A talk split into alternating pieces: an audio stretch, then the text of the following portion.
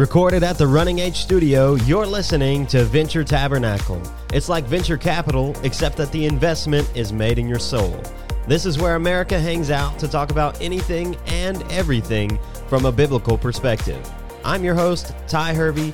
Join me as we learn to view the world through the objective lens of the Bible.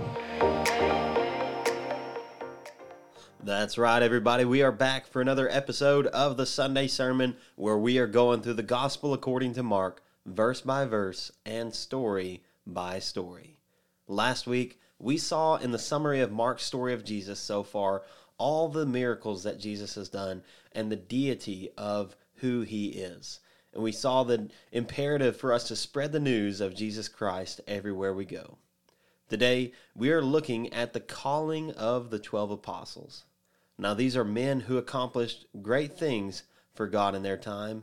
The apostles and their associates wrote the New Testament, they healed the sick, cast out demons, and got to spend more time with Jesus during his ministry than anyone else. These are what you might call the rock stars of the Christian world. People that we look up to, and if we're not careful, people we might idolize.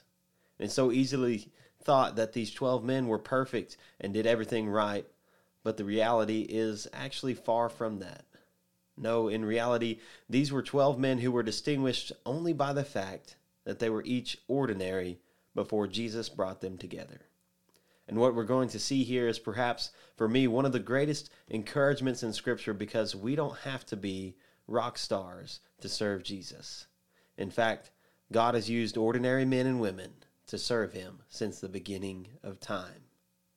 With that in mind, let's jump straight in to 12 ordinary men in Mark chapter 3, verse 13 through 19. And it says this And he went up on the mountain and called to him those whom he desired, and they came to him. And he appointed twelve, whom he also named apostles, so that they might be with him, and he might send them out to preach, and have authority to cast out demons. He appointed the twelve Simon, to whom he gave the name Peter, James, the son of Zebedee, and John the brother of James, to whom he gave the name Boanerges, that is, sons of thunder, Andrew, and Philip, and Bartholomew, and Matthew, and Thomas, and James the son of Alphaeus, and Thaddeus, and Simon the Zealot, and Judas Iscariot, who betrayed him. So, what we see here is Jesus officially naming his 12 apostles or disciples. Up to this point, he has called a few of them to follow him already, but this is the moment when they go full time. And interestingly enough, at this moment, there were a lot of people who were following Jesus. In other words, there were more than 12 on the mountain when Jesus selected his group of 12. And so the question arises in my mind why is it that Jesus picked the 12 that he picked? Because if you look at this group of people and you study where they came from and their skill sets, the truth is they didn't offer much. None of them had any formal theological training in the Bible. None of them came from high political positions, and none of them fit into the religious system of the day. In fact, they came from a lot of different walks of life. Some were fishermen, some were tax collectors, some were crazy zealots, as is described of Simon. And by the way, a zealot is the religious radicals of their day who were trying to overthrow the Roman government. And it really was an unlikely group of people to come together. And apart from the calling of Jesus, this group really wouldn't have had much, if anything, to keep them together. Which is a good side note to see in this text that when we serve God, we might do that beside people who look very different and live very different lives than us. Before I came to the church that I'm at, I was serving at a large Baptist church in Dallas, and those people really love God. And I'm so glad that I got to know them, but they were very different than me. There were a lot of people that I really didn't have anything in common with other than the fact that we both wanted to spread the gospel. And let me tell you what, that is okay. See, just like the disciples were all very different, it's not a bad thing to work with people who are not like you to spread God's word. But the one thing that these men all had in common was that they were ordinary people who Jesus called to something bigger than themselves. And that is why I said at the beginning of this episode that this passage is so encouraging to me because what the disciples accomplished for God was nothing short of amazing. Everything we do as a church now, 2,000 years later, is still built on the back of what the apostles did. These ordinary people were used by God to do extraordinary things that changed the world and history forever. You and I, we may be ordinary people, but that is actually an advantage when it comes to serving God. You know why?